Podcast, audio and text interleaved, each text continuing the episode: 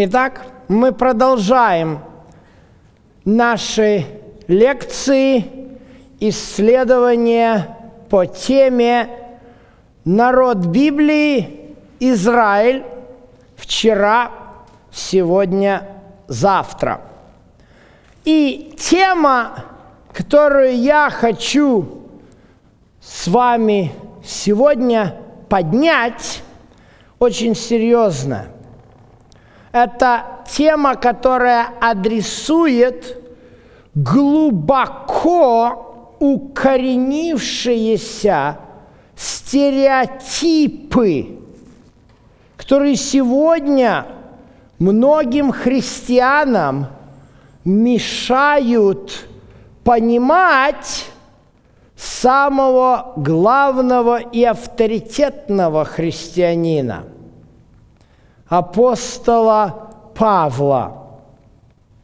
Поэтому называется тема провокационно.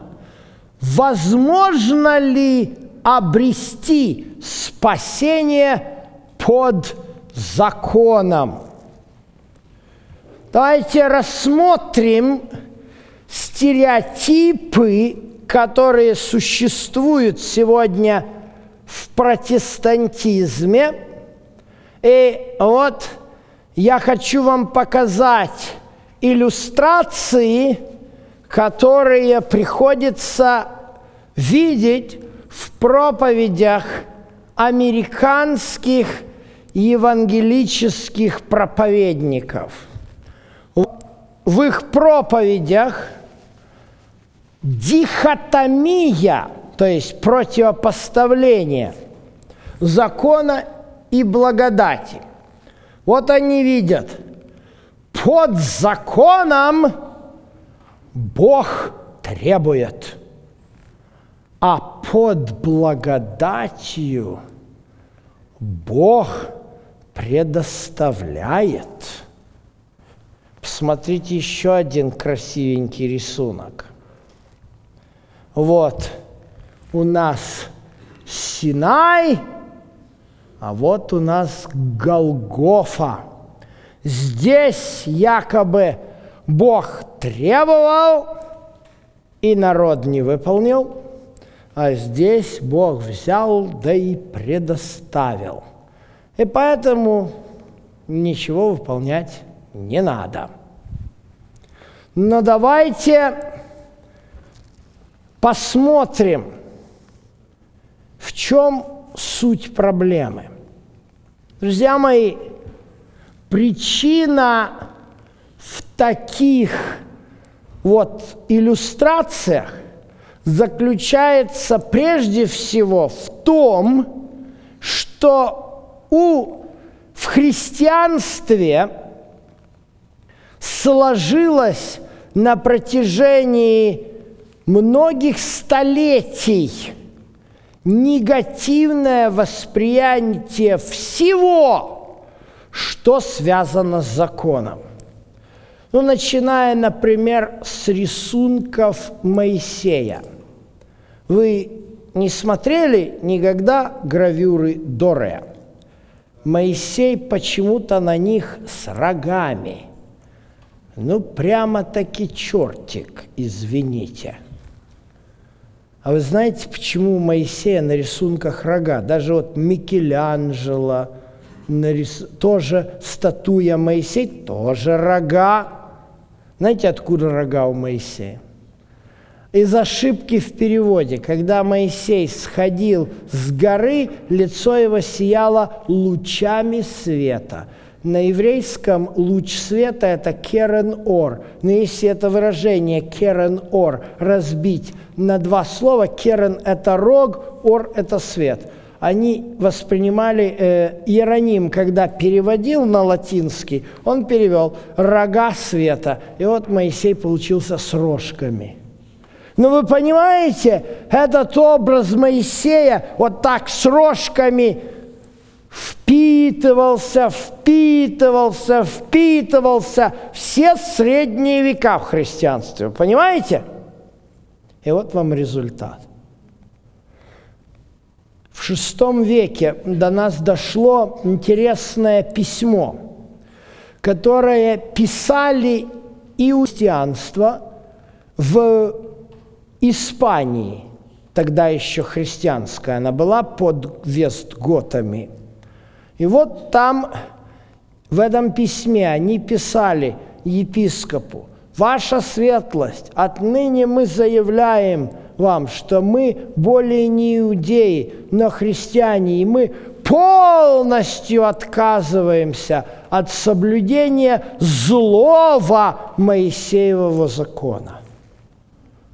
Вот. Поэтому мы обязуемся вместо субботы Моисеевой соблюдать воскресенье. Что же касается свиного мяса, то мы хотим убедить ваше священство в том, что дома мы его не едим не потому, что мы продолжаем в тайне соблюдать злой Моисеев закон, но потому что вкус наш к всему не приучен.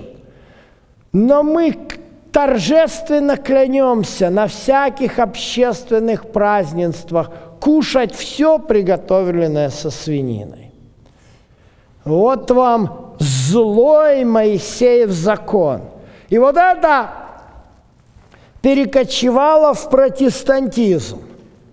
Потому что, с одной стороны, Мартин Лютер, конечно же, говорил о спасении через веру, адресуя католические эпитимии, мы об этом уже говорили, но с другой стороны – он имел такой интересный фильтр. В Библии должна быть все про благодать.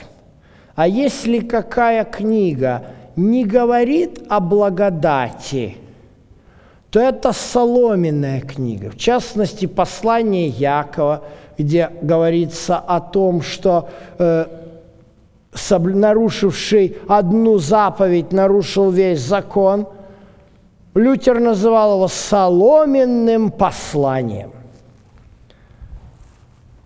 Вот они стереотипы. Закон все время рассматривается через призму каких-то абсолютно диктаторских, драконовских требований. Справедливо ли это? Давайте посмотрим. Требует ли, например, Господь что-то от израилитов, когда через Моисея говорит им, по делам земли египетской, которой вы жили, не поступайте. По делам земли ханаанской, в которую я веду вас, не поступайте – по установлениям их неходлениям и соблюдайте, поступая по ним. Я Господь Бог ваш. Соблюдайте постановления и законы мои, которые исполняет человек, будет жив. Обратите внимание, у нас не написано здесь, что за неисполнение этих законов я вас в огонь адский посажу. Господь говорит – живя по этим законам, вы живы будете, а не просто разложитесь морально. Вот эти законы, понимаете? Вот вам инцест всякий разный. Вот вам домашнее насилие. Вот вам э, прелюбодеяние. Вот вам однополые браки, вот вам скотоложество. Посмотрите, как заканчивает Господь слова свои. 18.30, Левит 18.30. Итак, соблюдайте постановления – мои, чтобы не поступать по гнусным обычаям, которые по которым поступали прежде вас, чтобы не оскверняться ими. Понимаете? Друзья мои, здесь очень четко, в, этом, в этой главе книги Левит Господь показывает цель закона. Цель закона – это не заработать себе чего-то.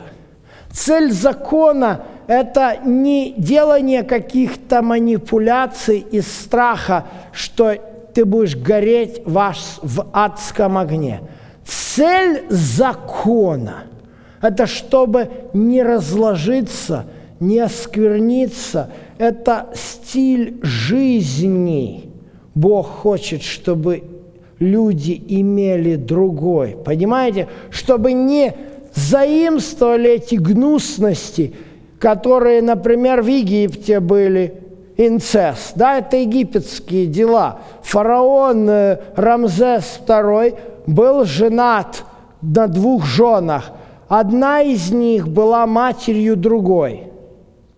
Понимаете, от одной у нее были э, дети, от дочери своей кто у него был, как их назвать детьми, извините, внуками – или деть. Вы понимаете, какой ужас? Кстати говоря, сегодня эти все нормы подвергаются. Понимаете, логика некоторых людей. Знаете, что творят сторонники однополых браков в Соединенных Штатах Америки? Они апеллируют к расовым законам XIX века, которые запрещали жениться на чернокожих, вот, и говорят, вот вы видите, мы через это перешли, теперь можно уже этот предрассудок снять, вот теперь этот предрассудок давай снимем, что можно жениться на э, представителях одного пола. А завтра можно будет жениться на своих сестрах. Уже э, было одно телевизионное шоу, в котором эти вопросы поднимались. Сидели брат и сестра и говорили, как, понимаете, мы любим друг друга, но общество же нас не понимает. Плохое общество, не готовое общество – а, Библия? Да, это ж тогда были кровосмешения, дети, а сейчас масса предохранений, может быть. Мы не собираемся рождать детей, не будем, просто любим друг друга. Понимаете, как оно превращается? Вот он закон, вот она проблема. Требует ли этого Господь? Или просто он криком кричит, стараясь чтобы мы, идя вот так вот вслепую, не свалились в эту пропасть греха. К большому сожалению, очень многие люди довольствуются не изучением Библии, а лозунгами – Вы знаете, очень легко библейский текст превратить в набор лозунгов.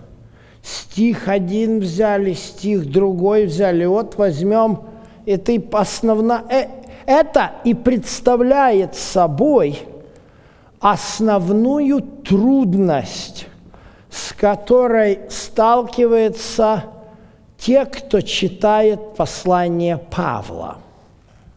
Потому что уже на протяжении многих веков христианские богословы, систематы, догматисты и проповедники любили изрекать лозунги.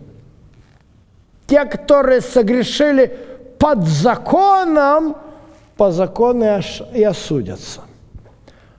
О, как хорошо! Значит, мы не под законом, потому что вот, ибо язычники, которые не имели закона, но они по природе законное делают, то они сами себе закон. Знаете, что из этого делается? Что только я не слышал. Куда это не применяется? В основном этот текст применяется, когда люди хотят, какой-то проповедник или богослов хочет успокоить э, человека, который пришел к христианству, к истине, познал Библию, а вот у него родственники умершие этого не знали. И вот они говорят, не проблема, если был хороший человек, значит спасется. Ну, друзья мои, я тоже не скажу, я не Бог, и э, у меня нет никакой власти говорить о том, кто спасется, кто не спасется. Я очень рад, что Бог мне не поручил заниматься этим вопросом, а вопросом суда своего праведного, это лично в его ведении. И да, я не знаю, мои э, бабушка с дедушкой были очень хорошими и с одной стороны, и с другой стороны. Я их очень э, всегда любил, но они, конечно же, были атеистами.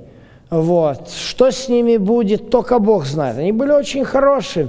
Моя бабушка, когда эвакуировали э, из э, Полтавы, она заведовала детским садиком – и вот шел поезд, и бомбили поезд, эти хенкели, штурмовики обстреливали, на поезде был Красный Крест, они обстреливали этот поезд, выбежали все из вагонов, легли на э, эту самую, на поле, а эти штурмовики на бреющем полете, давай обстреливать детей малых. Моя бабушка взяла под себя, как э, птица с птенцов, этих э, малюток, там у нее были родители на фронте, понимаете, она взяла этих малюток и закрыла с собой, ее пулей ранила, но она выжила, дети выжили. Но она была атеистка. Что с ней будет? Бог знает, что с ней будет. И я Богу доверяю, мое сердце спокойно. Но этот текст не рассказывает мне о судьбе моей бабушки. Почему? Потому что апостол Павел – это серьезный был писатель. Конечно же, он не разделял, как мы увидим, современные взгляды многих иудеев и христиан, которые пропагандируют идею о двойном стандарте.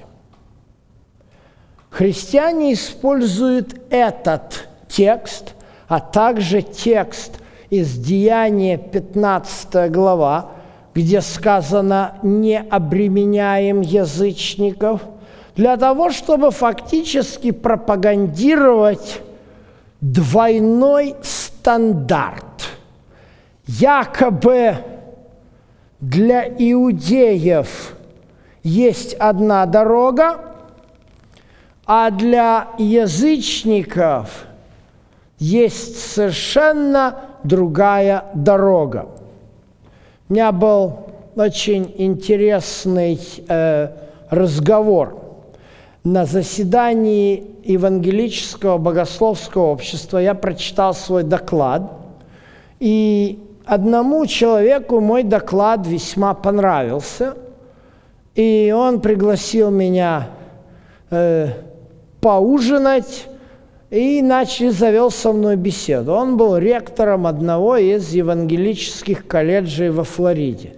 И он мне задал вопрос, а тебя никогда э, не интересовало искать работу преподавателя? Я говорю, что ты имеешь в виду? Ну вот у нас колледж есть, вот нам интересно, ты такой человек нам нужен, ты знаешь вот то, другое, третье. Я говорю, да, вот как интересно. Но я говорю, я еще докторскую не закончил, тогда она у меня не была закончена. Она говорит, не переживай, давай, я тебе помогу. И вообще, в принципе, вот он дальше начал мне вопросы задавать, я начал отвечать. «Ну, ты, говорит, понимаешь, я фактически с тобой интервью прохожу. О, кстати говоря, какой ты деноминации?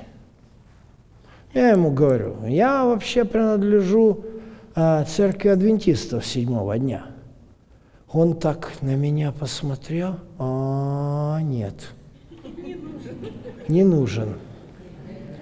Ну, я тоже пони, такой понимал э, суть разговора, говорю, почему вдруг? Ну как же? Э, ты же э, субботу будешь, не, не будешь преподавать. Я говорю, да, не буду, он нам не нужен. Я говорю, хорошо, можно я тебе задам вопрос? Вот ты же знаешь, ты, ты в разговоре со мной знаешь, что я вообще еврей. То есть вот ты мне скажи, если бы я тебе сказал, что я просто мессианский еврей, как мессианский еврей я соблюдаю шаббат. Я говорю ему тогда, а почему, говорит, ты мессианского еврея, соблюдающего субботу, взял бы на работу, а адвентиста еврея не взял на работу? Задумался профессор.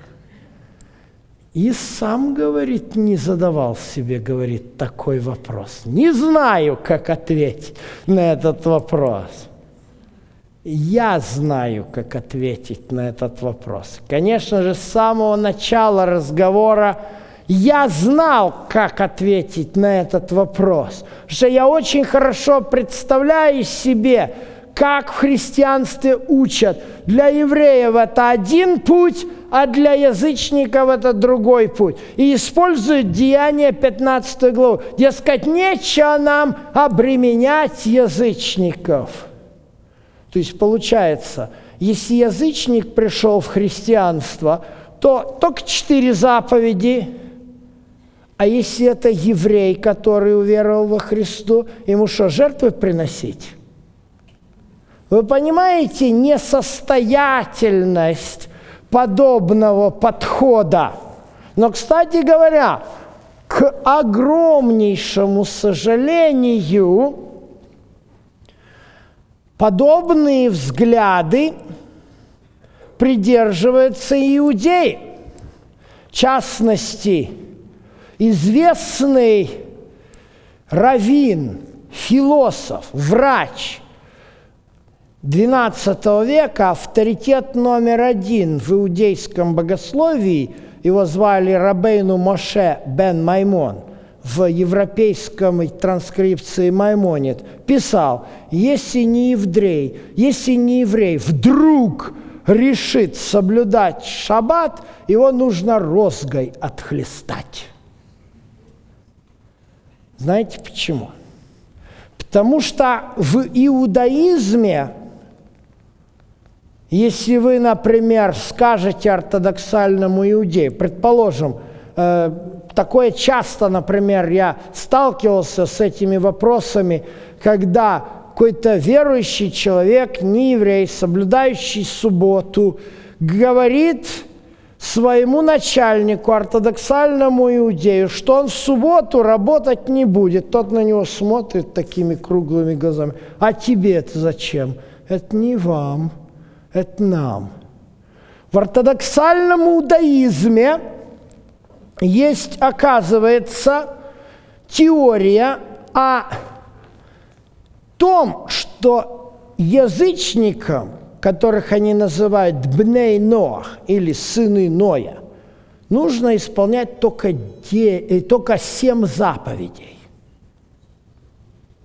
Кстати говоря, то, что записано в фарисейской традиции в документе под названием Тосефта, в трактате «Авода Зара», который рассказ говорит, повествует о статусе э, язычников, идолопоклонников. Вот как написано э, по поводу семи заповедей. Речь идет о том, что сыны Ноя должны жить в согласии с семью заповедями о судебной системе, об идолопоклонстве, о богохульстве, о блуде, о кровопролитии, о воровстве и о кушании живой части тела. Не спрашивайте мне, что это такое седьмое. Этого никто не знает. Но я читаю вам, что написано. Вот, это так я вам перевел с иврита, вот документ. Вот вам заповеди сынов Ноя – знаете, в чем проблема? Этот документ сам по себе в контексте, если мы посмотрим, не говорит о том, что язычники должны, верующие в Бога, спасаются семью заповедями. Речь здесь идет о том, что если язычник, мы уже говорили о таковых – что есть в Торе статус нокри, иноземец, да, поселиться на территории теократического государства Израиля, то он должен иметь вот эти вот принципы.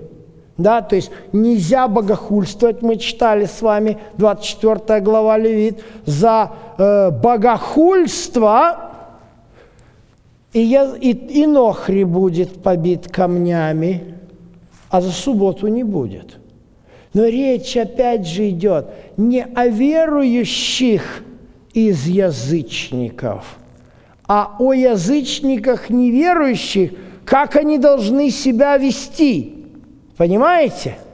То есть это, это нормальное дело. Допустим, интересно, э, возьмем ту же синагогу сегодня, да? Если вы захотите э, синагогу зайти, то мужчин попросят, вот, или даже вот как турист зайдете, э, в Израиле будете, в Иерусалиме э, стена плача, да, вы не подойдете туда, пока не покроете голову.